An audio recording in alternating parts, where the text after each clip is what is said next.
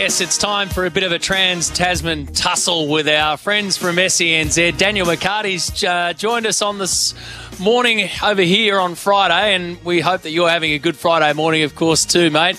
Good morning to you. Welcome. Great to hear from you, my, my friend.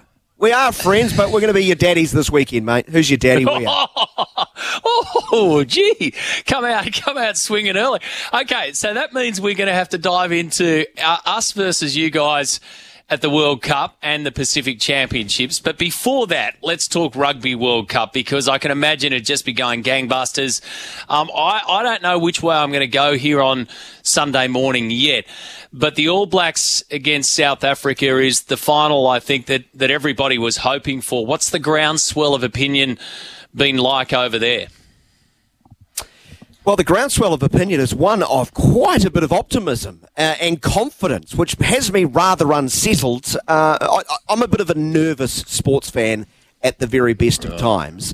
Uh, and I have a lot of admiration for what South Africa have done over the years. Uh, I know they were scratchy, but they found a way to come back from what looked like um, a losing position in the semi final. They did something similar in the quarter final as well. They are the defending champs after all. They've never lost a Rugby World Cup final. See, if I just go on and on and end up uh, going on to Nightmare on Bok Street, uh, I've been calling them the Zombok Apocalypse all week because they're a team that does not quit. But New Zealand have built really, really well throughout 2022. And uh, we, we all know New Zealand slumped to some pretty low depths in 21, 2022.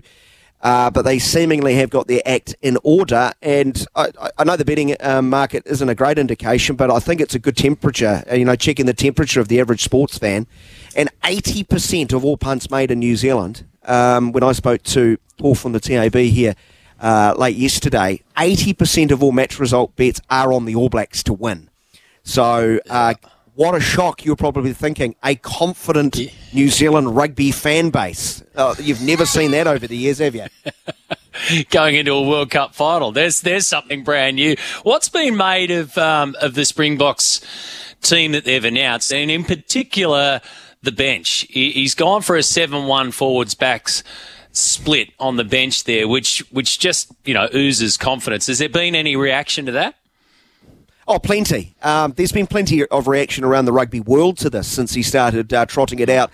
Uh, he, uh, Rassie Erasmus and Jacques Nienaber, the uh, the actual head coach, even though he's not really the coach, Rassie Erasmus is still running the cutter there. They, they played seven forwards on the bench against the All Blacks in a warm up game just prior to the World Cup, and they thumped the All Blacks. Um, but New Zealand were down to 14 players before the bench came on, so it's hard to tell if that was the, the key difference. Plus, South Africa was so good in the first half against New Zealand. They tried it against Ireland in a game they lost, and they were kept scoreless for the last 30 minutes, roughly, of the game. So uh, I, I, can see why they're doing it. It's clearly they are telegraphing how they're going to play. It's going to be bloody nosed alley that you're going to have to uh, go down, and they're going to keep coming and coming. The weather forecast is not great. It's plenty of rain, so it's going to make an attritional game, which it always is against South Africa. Uh, but they are signposting how they're playing. But I see a real, and this is my own personal opinion, I see a real. Uh, I struggle with the calculus, the risk and the reward. You're one injury away from Cheslin Kolbe having to play halfback. He's a winger. Yeah. Um, yeah. They are one injury away from someone playing at first five who's not a first five. Uh, and I, I have not seen the rewards uh, that that makes me comfortable with the risk. So I think they've blinked first with this decision. I would have gone a six-two split, but what do I know? Meanwhile, over here, we're trying to work out what's going on with our coach, whether or not he's going to stick around, whether he's been talking to Japan or not. And you guys probably sitting back and just, you know, twiddling your thumbs at the never ending Wallabies coach debate. But I have seen a few little whispers I've got an idea. that. Yeah, Ian Foster. Yeah, he's, he's a free agent. He's proven himself. He's been nominated sir. for World Coach of the Year. Sir, sir, sir, sir, be, uh, Louis here, by the way. It'll be Sir Ian yes. Foster because we have this we have this habit in New Zealand. If you win a Rugby World Cup with the best rugby players in the world, you you deserve a knighthood. Um, you know, tongue firmly in cheek. I've been calling for Sir Ian Foster for a year. If he wins this, such as the redemption arc, so why not pick up? I know he's keen to carry on coaching. You could do worse, but you're probably sick of the Kiwis. Mm. Well, I don't know. I think I think we're sick of the whole debate over here. Look, if Eddie Jones had got him to the quarterfinals, he might have got a knighthood as well. That's, that's the sort of scenario that we're at. Righto, let's get to cricket. Let's get to cricket because tomorrow afternoon. Australia come off a massive win over Netherlands, and Glenn Maxwell went ballistic. Davey Warner's in fine form. You guys have a different uh, avenue of preparation into this one because, like us, you ran into India um, last time around. So, how do you see this one playing out, and how much attention has that been garnering in NZ?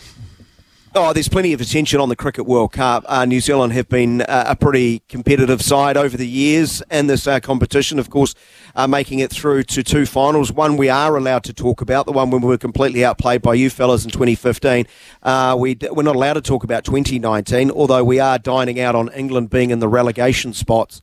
Um, uh, just fantastic, isn't it? Um, yeah, sorry, yeah. bless, that's wonderful stuff. I knew they were bad. I didn't realise they were that bad. Anyway, um, the questions about New Zealand. Uh, oh, he, if I'm talking about this game in of itself, this is a game that worries me because I think New Zealand has a bit of a mental block when it comes to playing Australia. Um, we have not beaten Australia outside of New Zealand in one day international cricket since 2009. I don't even know what I was doing in 2009. I don't know if you know what you were doing in 2009. Nah, it's 13 games. I've Forgotten about that. 13 one day internationals in a row, and, and that has me a little bit worried. Um, because I think that psychology is on both sides. I think Australia actually look forward to taking on New Zealand. I, I think a lot of other nations know God, you can't take an over off here or there. New Zealand are one of those sides that all facets they make you work over the 100 uh, overs of a one day international. I think Australia skip to the ground when they take on New Zealand, or am I just being a little bit too much of a pessimist? Mm, you might be, you might be, but I tell you what, there's definitely a, a, pep in the step of the Aussies. I mean, Travis Head's back. You know, this is the whole thing about from this Everyone side of the fence down. We've sort of we, we've been going.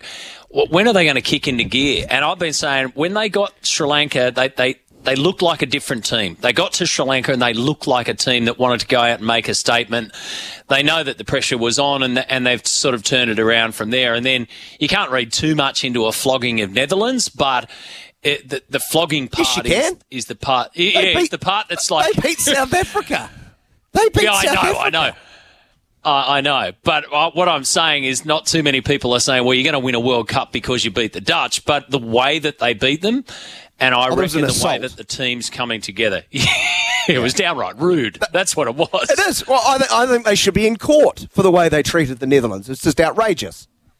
Mm, yeah. All right. So that's tomorrow afternoon. And then, of course, Saturday night, we've got footy. Um, and we'll be doing this again in the final. So the Kangaroos, we've had a nice two week break. Meanwhile, you guys come off a 50 0 win over Samoa last week. Um, I think I think you just put too many points on the board over Samoa, and I think therefore that you're going to run out of points against the Kangaroos. That that's as that's as sort of that's as deep as my research has gone into that one. you should have you, bloody, you, you should have bloody backed you, off. You're right, though. Like scoring points against the Kangaroos has been New Zealand's issue for a number of tests. Uh, you know, I like to throw out uncomfortable facts. Um, you know, to stimulate an audience. You probably do the same. We've won one of the last eight tests, but in five of those tests, we haven't got past 10 points. Like, we, mm. we, haven't got to double figures. So you look at New Zealand's lineup, there's so much attacking quality. It's a fun side, it's a really entertaining side. Surely we'll surely we'll get beyond 10 points, whether or not we'll get enough to beat Australia, the gold standard in rugby league.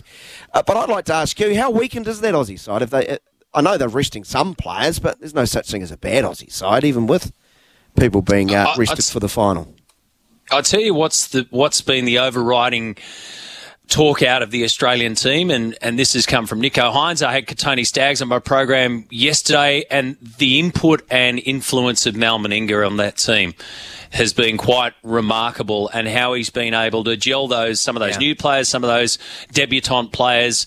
Mal's got this, as Jimmy Smith said to me yesterday. Mal's got this secret sauce, and the secret sauce is that he makes people confident and comfortable, and that's you know he's not the only coach in the world that can do that, but I think that's that's an underlying sort of um, little bit of magic that, that Mal provides to the Kangaroos. I reckon it's going to be a ripper. I'm, I'm really looking forward to this one on Saturday, and of course when they do it again in the final. Righto, mate. We're, we've just about run out of time, so we've you've got the All Blacks against South Africa, so you'll be going for that. We think that we're going to get you in the World Cup, uh, and also think we're going to get you in the Pacific Championship. So one out of three ain't bad for the weekend. Well, typical Australians, you're wrong. Um, yeah, there's not much else I can add on that. You know, I feel for you. I love the depth of our research. Throwing Good on you. See you, Dan. One out, of, Thanks one for your out time, of three mate. ain't bad. Well, one out of three Ain't is bad. bad. my friend. You have a great week. Appreciate it. A big g'day to all of our listeners over in SENZ. Louis, thank you to your, uh, you as well, mate, for jumping on. Really appreciate it. Daniel McCarty there. Of course, really easy to tune. Right, we'll leave uh, our good friend Matty White uh, from SEN in uh, Sydney. Always good bants, right? Always good bants. One out of three. At least he's given us one. Uh, yeah, That's do- nice. That's something. Like, okay, okay if we if now he's gone, he can't hear, right, Brian? That, that he he's gone, right? Now he can't hear. One out I'm of not three. assu- I'm Pro- not it's afraid to probably tell him about what I right. oh, oh, well, no, but it's one out of three. It's one out of three. I mean, like, I know you're being the pessimist here. You're the resident pessimist. Is one out of three about Yeah. right if you were setting the line? Yeah. I'd take one out of three, provided the one is the Sunday morning. yeah, yeah. Like, the, the one you, if you can only have one, that's the one you want. Because the Kiwis get another crack at the Kangaroos, right? Uh, The Kiwis get another crack at the Kangaroos, that's fine. Yeah. And, you know, as much as I will hate, and I will, oh, my phone's going to go off from all my Australian cricketing mates too. We're back, mate. We're back. We own you. Yeah, you guys can't beat us. Yeah. Well, group stage. So, yeah, I can wear that. Just as long as Sunday morning is the one, Louis. Got to take a break.